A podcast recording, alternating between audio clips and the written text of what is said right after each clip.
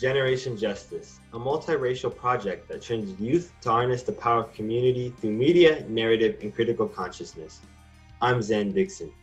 And I'm Lily Lukow. We want to remind you that this program is being broadcast on stolen Indigenous land. Tonight, as the election draws closer, youth and young adults discuss voting in 2020. We'll hear from Austin Weahkee, political organizer for NAVA EP, Barbara Ramirez and Kyle Gonzalez, participants of the GJ Practicum, and Luna Olavarria Gallegos, a writer and longtime GJ member. And September is Suicide Prevention and Awareness Month, so we will hear from Megan McCormick and Gabby Pineda from Breaking the Silence, New Mexico.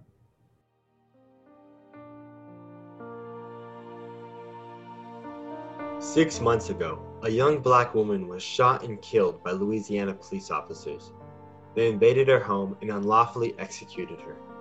None of the officers will be convicted for this murder, and only one person was charged with a Class D felony that had nothing to do with her murder. It is terrifying to know the police in America can do such heinous acts without repercussions. It is horrifying that no justice has been served. Knowing that the system is not broken but functioning exactly as it's meant to is something I have never had to face or learn about until recently, which is equally horrifying. Let's send our love to Breonna Taylor and her family. Here is Say Her Name by Master P. For all the soldiers and the lost queens. We just trying to bring hope to the real streets. Plotting on the low, watch out for they schemes. We just tryna live, but they just wanna say a name, say a name, say a name. If you won't change, say a name, say a name. If you feel a pain, say a name, say a name. Breonna Taylor, say a name, say a name. Breonna Taylor, we got our hands in the air and they still kill us. We say we can't breathe, they say they can't feel us. Every person from the ghetto ain't a drug dealer, and every cop with a badge. According to the US Census in 2016, 46% of young people ages 18 to 29 years old voted in the presidential election. This year, the youth vote is just as critical. So, we bring you a panel discussion about the importance of youth voting and civic engagement. Tonight's panelists include Austin Weahkee, a political organizer for NAVA EP, and Barbara Ramirez and Kyle Gonzalez, GJ Practicum participants. Now, let's hand it over to our panel moderator, Luna Olavarria Gallegos, a writer and longtime GJ member. Thank you, Generation Justice, for having me today. My name is Luna Olavarria Gallegos. I'm a cultural organizer and a writer, and I was born and raised in New Mexico. I actually was a part of Generation Justice as a youth when I was young, all through middle school and high school. And I graduated from college in New York, but I've recently been back. And I'm really excited today to talk about voter engagement, specifically amongst young people of color. This is something that's really important to me because I think engagement of all types in the political sphere and in the social sphere is really, really important. So I'm really excited today to be joined by Kyle, Barbara, and Austin. And before we begin with some questions, I just wanted to have give an opportunity for everyone to introduce themselves. So, Austin, can we hear from you? Sure thing. So, hello everyone. My name is Austin Weahkee. I'm uh, the political director for a group called NAVA Education Project and NM Native Vote. We do voter engagement around the state of New Mexico. We do civic education. We're working on the census right now. We do all the stuff from you know voter registration all the way down to making sure that people know who the candidates on their ballot are. Personally, I've been involved in politics in New Mexico pretty much my whole life, which started with you know my parents being involved in the fight to prevent a road through the petrol in the early 2000s. And that was a fight that we ultimately lost, but really politicized us as a group of people to know that just as much as our activism, it was also important to be politicized and politically active. So I've been involved forever and really excited to be working now as a campaign manager and political director for NM Native. Thank you, Austin. Um, Barbara? Hello, my name is Barbara Ramirez. I'm 19 years old and I am part of GJ's Cultivating Leaders Practicum. I'm also the radio assistant producer for Generation Justice. My pronouns are she, her, hers, and I am studying journalism. I plan to transfer to UNM soon. I'm currently attending CNM. I was born in Venezuela and moved to the United States four years ago. I'm a political asylee, so that means I can't vote. I wish I could vote. That's why I'm learning how to be engaged and how to participate in the election, even though I can't vote. I'm learning about how to use media to inform people about the importance of the election and also providing resources for our community so that they know where to go to find information about voting, how to vote, how to check their voter registration. And I'm so excited to be in this panel today. Thank you. I'm so excited for you to be here today as well. And Kyle. Thank you so much, Luna. My name is Kyle Gonzalez. I'm 22 years old. I'm a recent UNM graduate. I graduated with a degree in political science and public communication. And like Barbara, I'm part of GJ. I'm part of the Cultivating Leaders Practicum. I'm also very excited to be here today. My political history, I was not very involved as a child. My family's not very political, but I was really proud to get spurred into politics in 2016, like so many other young people. Um, I was really proud to join the political revolution that Bernie Sanders led in that primary. And I'm proud again to be voting in this election. And I'm so happy to be here talking about why we should be mobilizing other people to get involved, whether they align with my beliefs or not because young people really just don't have a whole lot of a voice in today's government. And that's something that we really need to change if we want to see the change that we need in society. Totally. And Kyle, I want to actually start with talking a little bit about what you talked about, how you were really encouraged to be more political and be part of a bigger movement in 2016. And I wanted to know there's this myth that I think was very persistent in 2016 as well as in 2020 and, and consistently still today that young people are deeply apathetic, that we don't care about politics, that we we don't care about voting, we don't care about being engaged. I wanted to know from each of you why you think that this myth persists and, you know, why it persists and also why it's wrong. What are some ways in which we just know that that's not a truth? So, I think personally, I would agree that's a total myth that youth don't care about politics because we see every day youth turning out for so many things that matter to them, whether it's climate change or alleviating the student debt crisis or um, providing help to people who are who have been impacted by this pandemic young people who are at the forefront of that as the education system has obviously been really disrupted by the pandemic, I think that a large part of where that myth comes from is actually a reversal of what we usually hear, in that it's not that youth are engaged with politics and government, but that our government and our politics really isn't engaged with youth. And I think you see that in who we elect. Right now, you can see that both of our presidential candidates are in their 70s. Joe Biden's 77 and President Trump is 74. Mitch McConnell, the Senate Majority Leader, is 78, and our House Speaker, Nancy Pelosi, is 80. And that is all compared with the fact that the average American is only 35. So our elected bodies really don't reflect the electorate and the country in the way that I really think it should. I agree with Kyle. There's a false narrative about young people not caring, but actually, when you go to protest, the young people are the one who are leading and organizing because we want a better future. We do care, and we know that it's important, and we know that our vote counts. And Austin, you you painted a beautiful picture of you and your community being really active from a very young age. Can you speak to this issue of of a myth of young people not being involved and not caring? Sure. So I actually might go the uh, opposite direction as some of the other people, where I would say that in our actual election numbers, there is underrepresentation of young people. It is true that when we analyze turnout, young people don't vote the same clip as old people. Part of that really has to do, I think, with a lot of what was outlined by both Kyle and Barbara, which is the system isn't really built for people who are considered minorities. And I think that young people, in a very real way, are kind of a minority in this political system.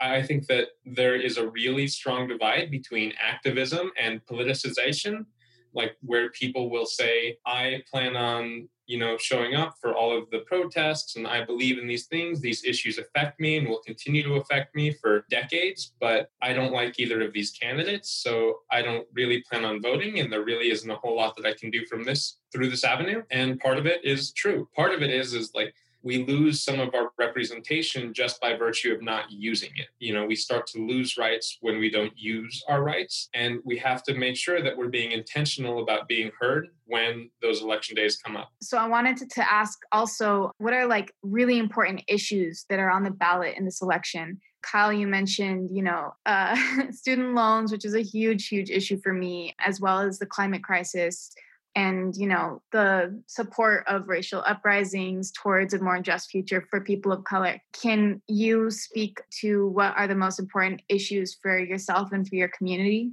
Sure. Yeah. I think for me, this election, what's really on the ballot for me would have to be climate change, just because this is such a enormous, crucial fight that we are honestly losing right now. We can see that just in the Western states, the way that they are completely ablaze and in some places there's very little to no containment at all and i think that that is really just a crucial aspect of this election because even the more progressive candidate on climate, Joe Biden is not doing enough to actually address the problems that we're having. He wants to get zero emissions from electricity by 2035, but scientists are saying that that's not going to be enough to avoid the most devastating impacts of climate change and that we're going to need to do more sooner.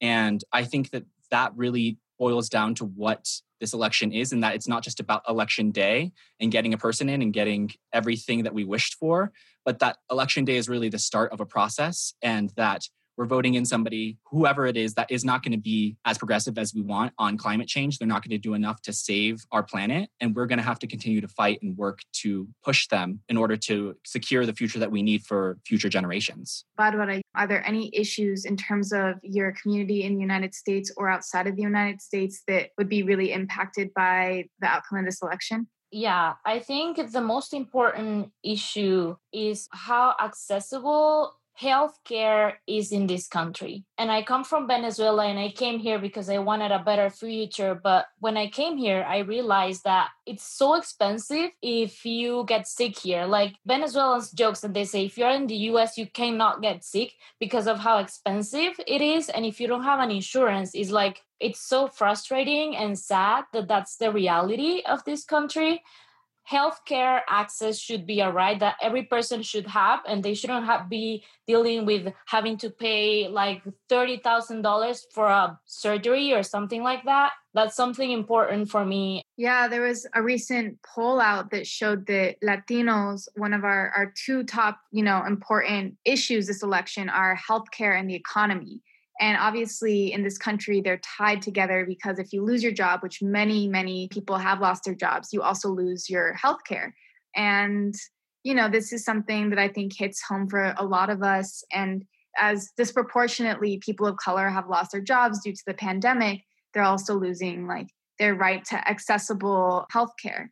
And I think there's I think over 20 million people without health insurance in this country, and many people who are undocumented and low income without health insurance. So, very, also very important issue this election. And Austin, what's important for you? What's on the ballot for you this election? Uh, everything is on the ballot for me. On the local level, there's a lot more that we can accomplish, especially if we go down the ballot to our state house and state senate races. Like we're going to see a huge bang for our buck on those votes with things like legalization and a state sponsored Medicaid for all. We could see early childhood education finally pass this year. We could see a raise in minimum wage.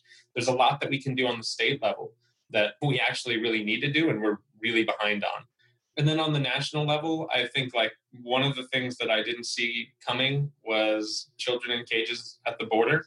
To me, that's utterly unconscionable and heartbreaking. And like there's just no way to justify it. Really that's like one of the the main things that just has to change is the way that we're dealing with immigrants in this country. And again i think healthcare you know the climate all of that is also up there.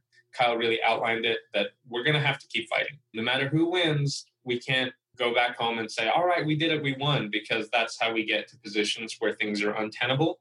We have to continue to stay engaged. It is our duty to be civically engaged and to remain educated about who the best options are and know that we're going to have to push those people to be more perfect candidates for the future.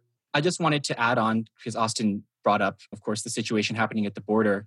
And as we know, recently came out that ICE has been subjecting women as well to forced hysterectomies. And that's something that I think really needs to be brought up, which is on the ballot, which is reproductive and women's rights and women's right to bodily autonomy. And that's especially become a huge problem now with the recent tragic passing of Ruth Bader Ginsburg, because whoever is going to be filled in that seat, as we can see the Senate GOP is quite eager to do so, is undoubtedly going to be quite anti woman and anti reproductive rights. And so being vigilant and continue to fight for bodily autonomy, both for women who are US citizens and women who come here seeking a better life, is utterly crucial in this election. Yeah, thank you for speaking to that, Kyle. We know that, you know, there's access to safe abortions and reproductive health for upper class women in this country and, and women who have more capital in this country. But unfortunately for working class and poor women and also now we know you know women at the border that's not always the case and it's really horrific and so also when we're talking about undocumented people we know that undocumented people can't vote i'm puerto rican my dad's puerto rican and before he moved to the mainland he also couldn't vote for president we also know that some people who are formerly incarcerated also can't vote for president so can we just speak about this point of voting for the people who can't vote, who don't have the right to vote, but also how do we engage in the election beyond voting? Is there anything else that we can do if we're in the category of someone who can't vote? Yeah, so as I said at the beginning, I'm a political asylee. I had the privilege that I had the opportunity to apply for asylum and uh, I got accepted. I'm very privileged, and I think it should be the case for everyone who comes to this country seeking political asylum.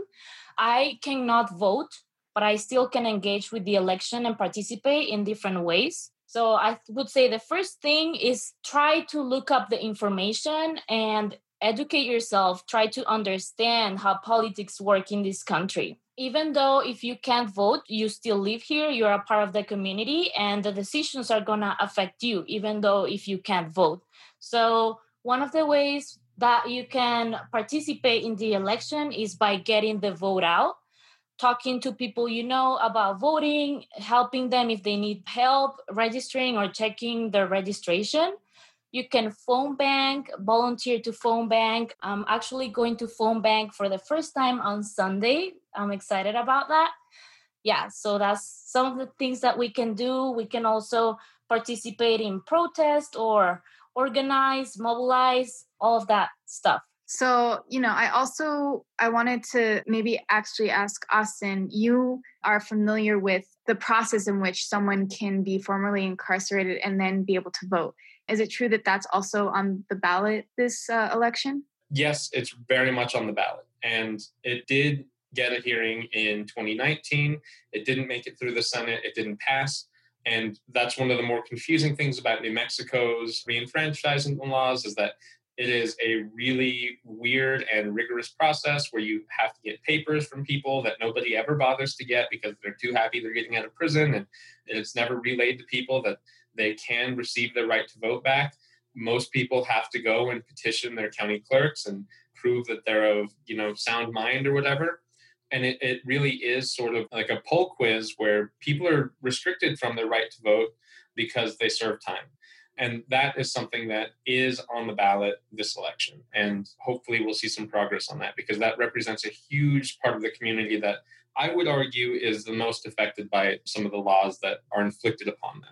The United States has the largest population of incarcerated people in all of history. Like, we have such a huge incarcerated population, and it's a group of people who have been systemically kind of pushed out of society. And obviously, it's related to race and income level.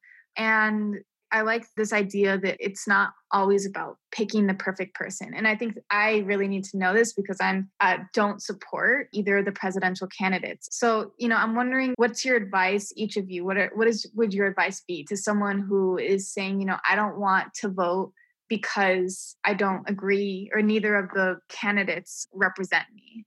Find your issues and find an organization working on those issues if it is important to you that you know immigrant rights are restored then vote for the person who is most likely to move in a positive direction and then find an organization who you can fight alongside I would say that it's really hard to find a person who's like ideal and they support everything that you like. But if you think that way, you're never gonna vote and you just have to vote for the better one or the one that supports your issues the most or is most likely to change? Because that's what my dad told me like it's always been like that. There's always a candidate who supports something but they don't like something and you just need to make a decision.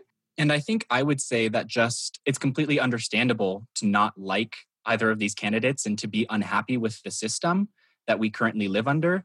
But i think that it's really important when you're considering not voting the fact that our system is really set up and has been for decades, if not centuries, on disenfranchising people and depriving people of their votes. And that has been really uh, important part of keeping the people in power that have power now.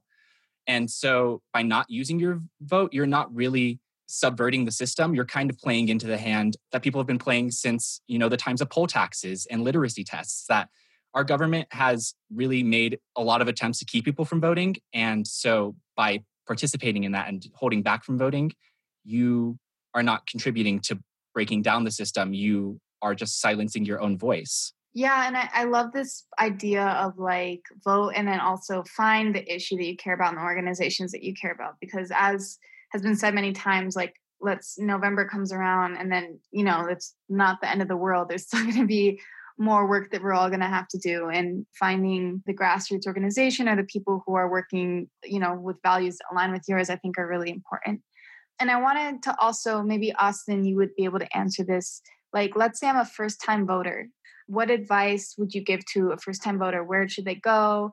What is the difference between voting by mail and voting absentee in New Mexico? Sure. So there's a whole bunch of stuff I could go down. So number one, register to vote. That is like the number one thing that you can do. The cutoff in New Mexico is October 6th. So if you want to participate in November's election, you have to be registered by October 6th. Okay. How do I check if I'm registered? So you can check online at nmvote.org. It's a little confusing the way they do it, but you enter your date of birth and then you enter the number of the street that you live on. So if I live on 300 Harvard, then I'll put 300 as the number and then my name. And it's pretty easy. Like it is fairly self explanatory. It's just a little bit confusing. If you're not registered, you can also register at nmvote.org the real hard part about that is you do have to have a state issued ID. And that makes it a little bit difficult. If you don't want to register online and you don't have that information, call our office at NAVA Education Project and we'll uh, register you in person. Just schedule a time and come on in. Uh, we'll register you. So our phone number is 505 246 1819 as far as the difference between vote by mail and absentee. Vote by mail is where everyone in the state automatically receives a ballot every single registered voter in the state receives a ballot and they can fill it out and send it back in. Not really what we have here. We have absentee, where you actually have to send a request out, which you can do on nmvote.org. You send a request to receive an absentee ballot, you fill out that ballot, and then you send it back. But it really is two things you have to request your ballot first. And that's really the big difference A couple of other notes that I just want to make clear on this year's ballot because of what happened in the Senate bill in the special session. Everyone's going to have to include the last four of your social on the outside envelope of your ballot. So that is brand new and it was recently put in, and everyone's going to have to do it. That way, your ballot can be counted. Lastly, the final day that you're advised to turn in your absentee ballot is October 27th. I would say do earlier than that. If there are a lot of people turning in their absentee ballots on October 27th, the USPS could get a little bit backlogged and your ballot might not be counted because it's not about the post date, it's about when it's received in your county clerk's office. So if your county clerk receives it on election day, you're good to go. But if they receive it any later than 7 p.m. on election day, they can't count your ballot. So it's probably best to just walk it in. But you know, there's a lot of that really kind of difficult information, and we're more than happy to go over it in our own stuff, and we'll be doing that from here to November. So you can find us at NAVA Education Project. We're on Facebook, and you can find us on Instagram and Twitter at NM Native Vote, and our websites are exactly the same. So, Austin, is there two questions, follow up questions? Thank you. Is there a way that I can ensure, like, let's say I request my ballot at nmvote.org, is there a way to see if my request was like received? And then my second question is when should I be expecting my ballot? So the expectation of when you're supposed to receive your ballot is a little bit trickier.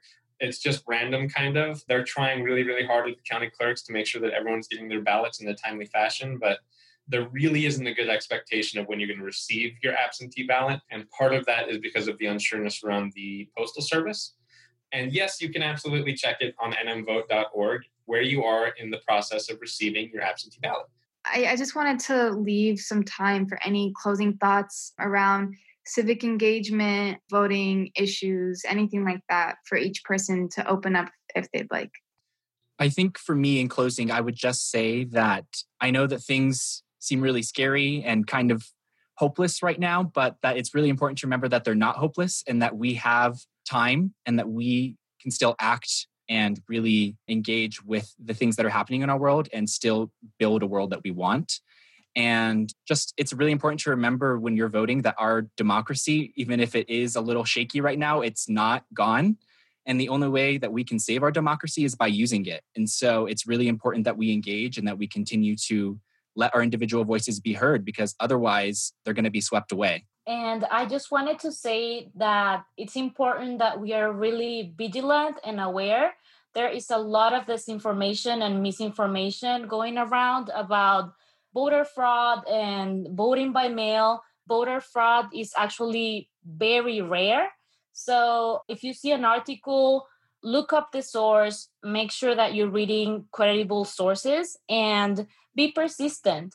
If you find out that there's a problem, try to fix it and don't be like, oh, I found that I wasn't registered. I'm not going to be able to vote or request a ballot. I didn't get it. I didn't vote. Like, try to figure it out. It's something important. Make it a priority. I think it's super important that everyone gets involved. Even if you leave a couple of spots blank where you're like, I don't like either of these people and I, I don't want to vote like uh, that's not my preference but you know if you want to vote that way it's your vote so do it with it what you want. But it really is important that we show up and that we make our voice heard.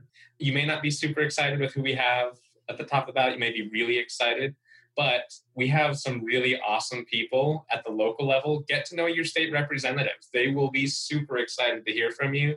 I'm sure that they almost never see young people who go i'm from your district and i'm here to talk to you about a b or c. Just make sure you know who's on the ballot all from the top to the bottom.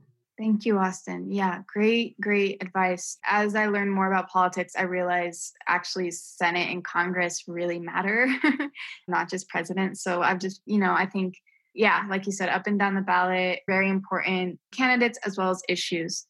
And I guess I just want to echo what, what everyone is saying about just engagement in whichever way is possible and we're at a crossroads. My personal opinion is that the democracy that exists in this country is not sound or stable.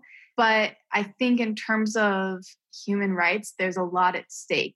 And there's, you know, there's a lot of really important issues and rights and policies that could be the difference between a lot of people suffering both in the United States and globally. So voting is really important and so is just staying engaged and staying active in the political process however that manifests personally for each person.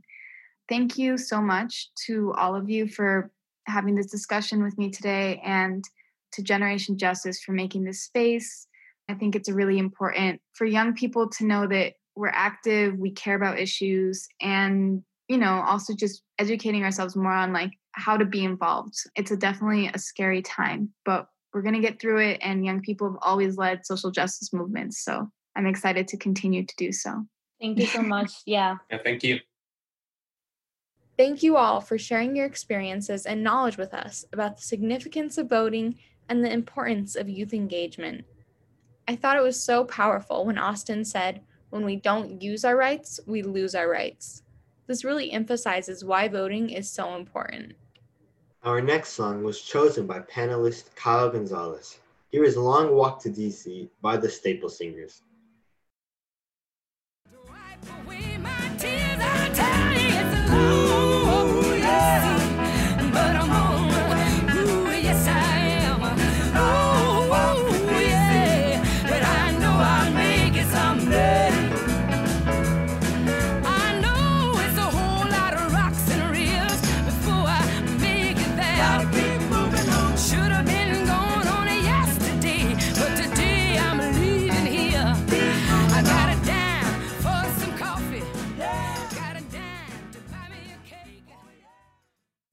September is Suicide Prevention and Awareness Month. And here to share with us more about how you can help spread awareness are Megan McCormick and Gabby Pineda of Breaking the Silence, New Mexico. Breaking the Silence New Mexico confronts the myths and stereotypes about mental illness and suicide with presentations, trainings, professional development, and community forums. Now, Kyle Gonzalez speaks with Megan McCormick and Gabby Pineda. This is Kyle Gonzalez with Generation Justice, and I'm speaking with Megan McCormick and Gabby Pineda with Breaking the Silence New Mexico. Megan and Gabby, welcome to Generation Justice. Thanks, Kyle. Thank you, Kyle. Could you please tell us more about yourselves?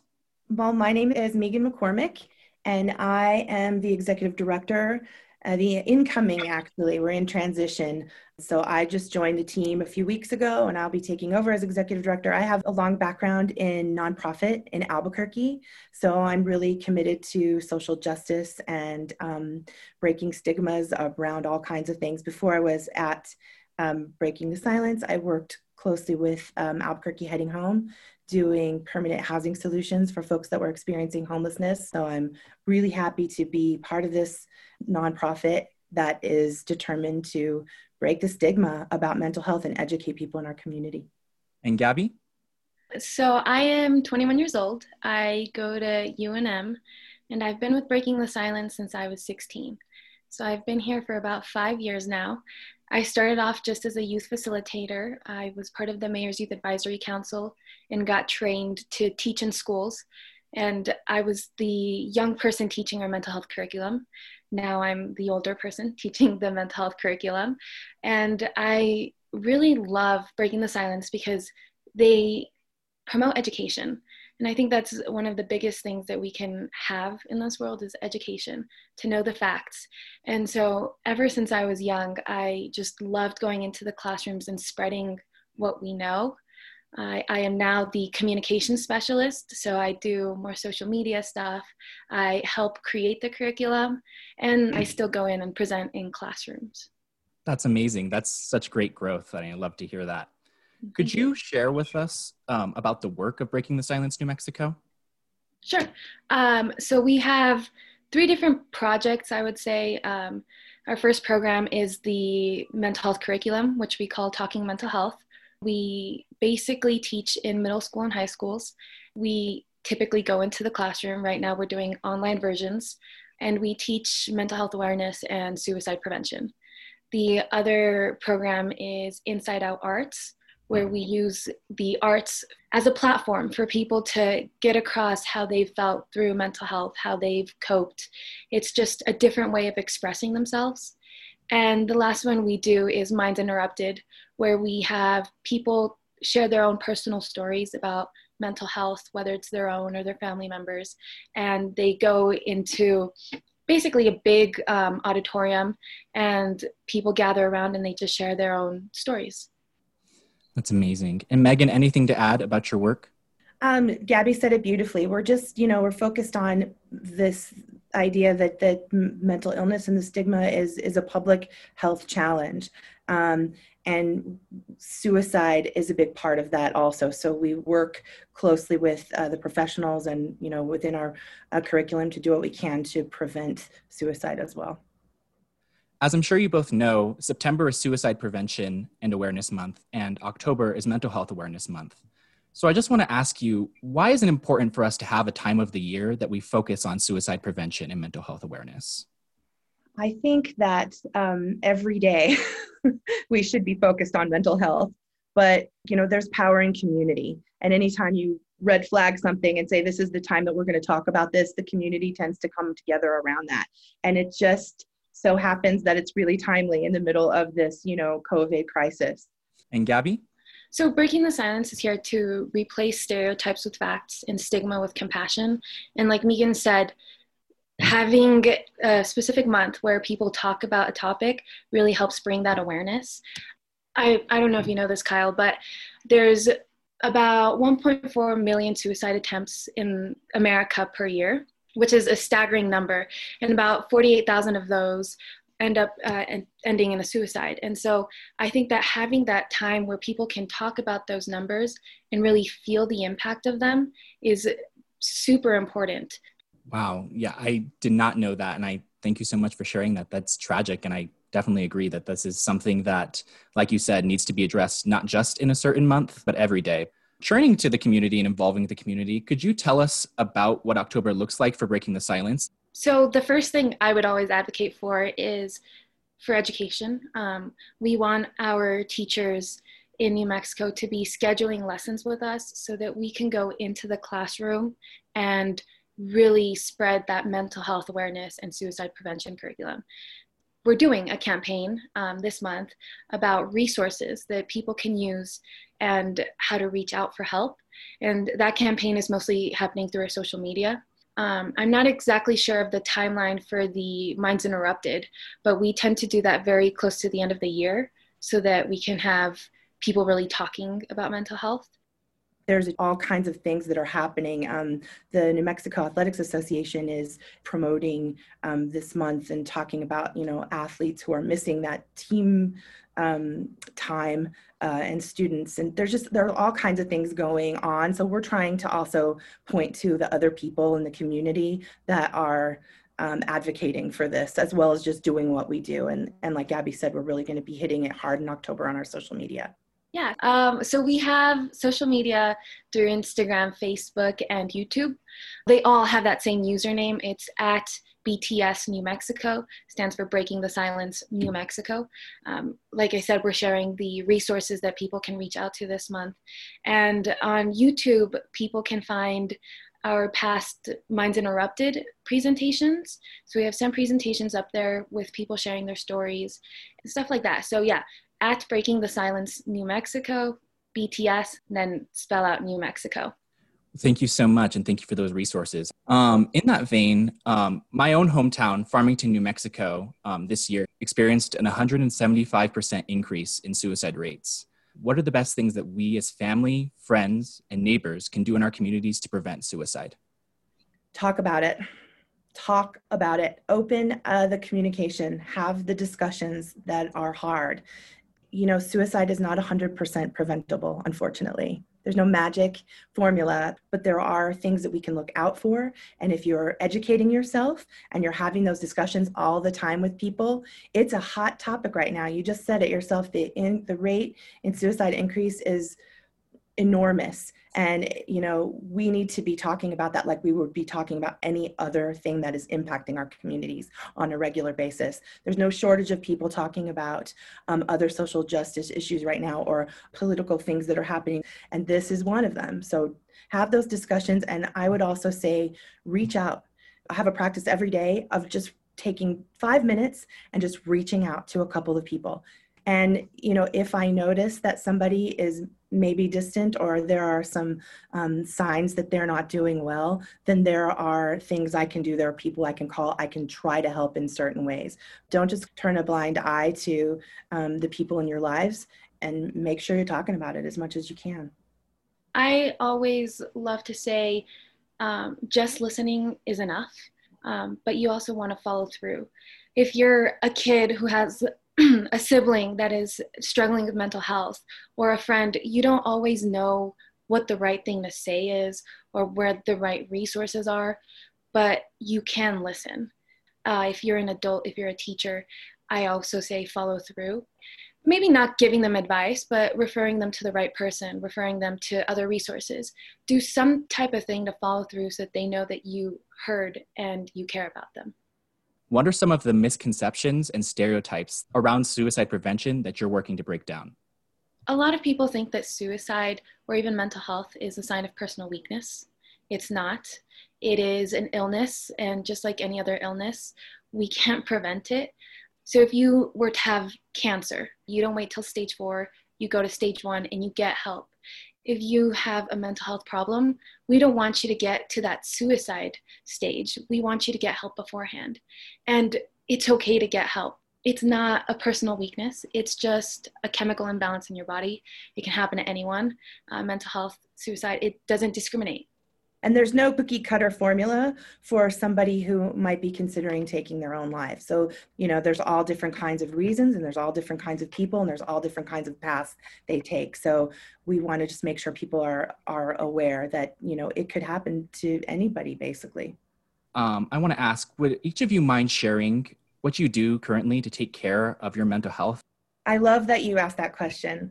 For me, there's a lot of added pressure right now as a mom of kids that are dealing with their own struggles right now because of covid and having to be eh, you know isolated and you know on a computer every day and don't have as much interaction. So i just try to make sure that we all disconnect every day from all of the electronics at some point and we get outside and get some vitamin D and some fresh air and some exercise and we have a conversation and also we work really hard right now to take care of our bodies and eat healthy because it's all connected I think one of the most important things I do is I try to disconnect from my computer.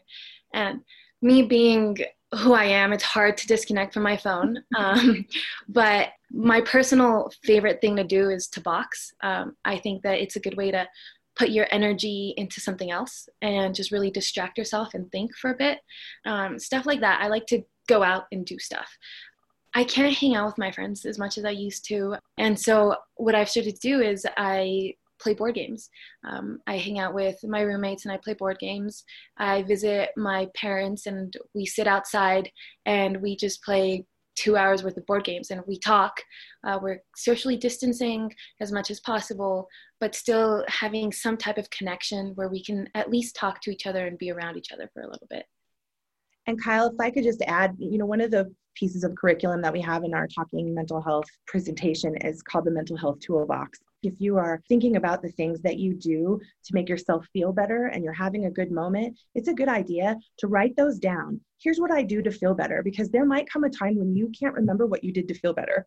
Like that's when you get to the place in depression that's scary, is when you don't feel hopeful and you're not motivated write some things down, collect some things, remind yourself and put it all in one place so that you have somewhere to go to and a kind of a resource for yourself. And that can be really helpful.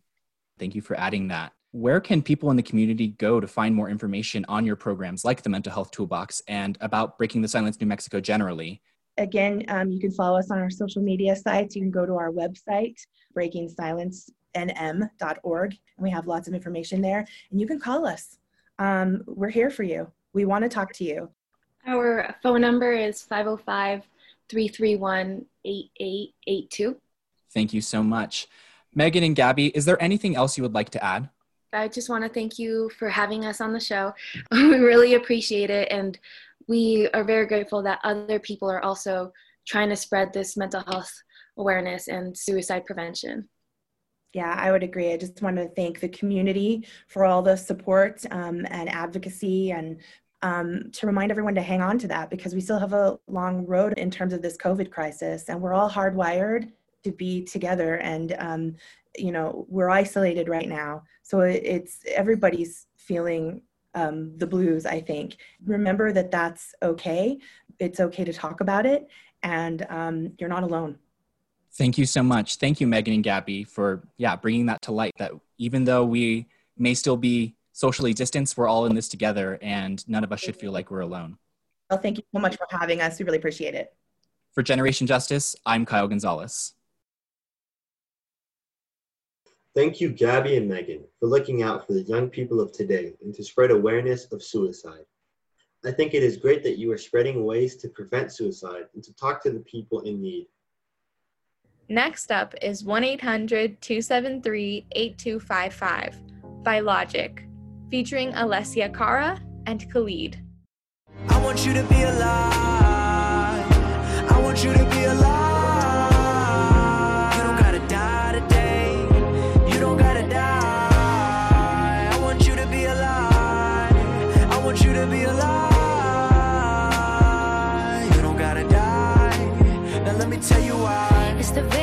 Breath when your head's been drowning underwater. And it's the lightness in the air when you're there chest to chest with the lover. It's holding on though the road's long seeing light in the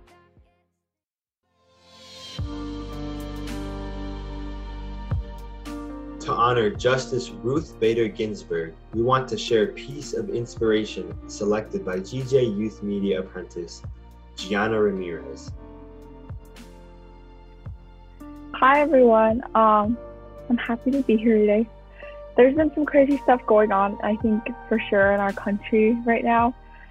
but RBG recently passed away, which was so huge. Um, I know in my family, you know, we had like a whole discussion just talking about it. So that's definitely been on my mind. So I have two small quotes. One is actually from one of her books. Um, another is from a book that I recently read, and I just thought it kind of fits together. The first one is We children of public school age can do much to aid in the promotion of peace. We must try to train ourselves and those about us to live together with one another as good neighbors. For this idea is embodied in the Great New Charter of the United Nations. It is the only way to secure the world against future wars and maintain an everlasting peace. And that is Ruth Bader Ginsburg from her book My Own Words. The second one is from Find Me by André Aciman. He's one of my favorite authors. Life is not so original after all. It has uncanny ways of reminding us that even without a God, there is a flash of retrospective brilliance in the way fate plays its cards. It doesn't deal us 52 cards, it says it deals, say, four or five, and they happen to be the same ones our parents and grandparents and great grandparents played. The cards look pretty frayed and bent, the choice of sequences is limited, at some point, the cards will repeat themselves, seldom in the same order, but always in a pattern that seems uncannily familiar. Sometimes the last card is not even played by the ones whose life ended. Fate doesn't always respect what we believe is the end of life. It will deal your last card to those who come after, which is why I think all lives are condemned to remain unfinished. So I just kind of put those together. Um, I think there's a lot of stress, especially with school and work for some people starting up. And to have to worry about like your whole world and people around you, it can get just really heavy. And so I think just thinking about your life as like cards, especially with RBG, her work, her cards are now being handed to us. It's like we have her deck. We have to take care of it. We have to continue on and fight for you know, just fight for a better future because that's what she did. And, you know, as a woman, I wouldn't have some of the rights I do if it wasn't for her. So it's a brighter way of thinking about it because it can be pretty heavy.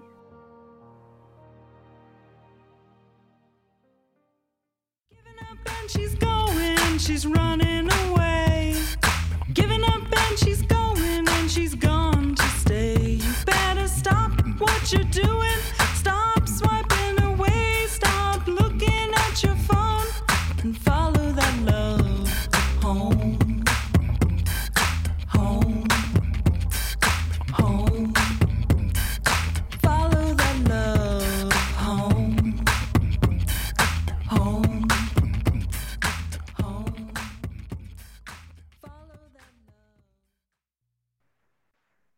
You just heard the song Moment of Truth by New Mexican artist Antonia Montoya, also known as Alonerly, featuring Zach Freeman. This song is on Antonia's new album, Among. Tune in to GJ next week for an exclusive interview with Antonia and more songs from her new album. We hope you've enjoyed this hour of community engagement. We'd like to thank our guests and contributors Austin Weahkee, Barbara Ramirez, Kyle Gonzalez, Megan McCormick, Gabby Pineda, and Gianna Ramirez. Tonight's hour was produced by Kateri Zuni, Barbara Ramirez, and Roberta Rael. And thank you to our panel moderator, Luna Olavarria Gallegos, and our interviewer, Kyle Gonzalez. We want to give a big shout out to all of our youth producers. We could not do what we do without you. Generation Justice would also like to thank KUNM for bringing the voices of young people to you, KUNM listeners.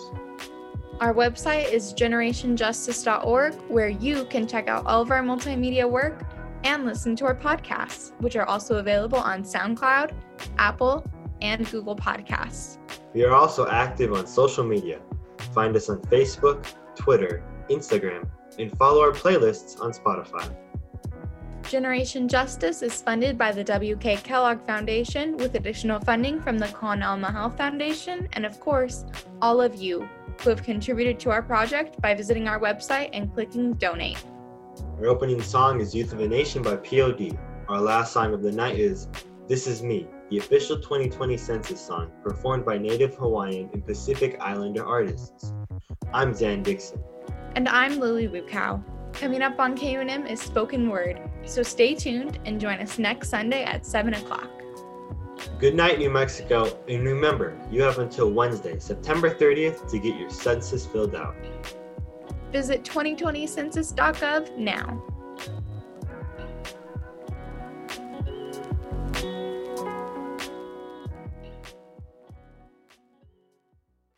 When the sharpest words wanna cut me down,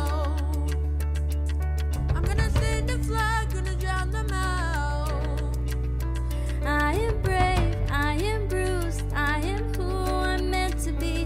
This is me. Look out, cause here I come.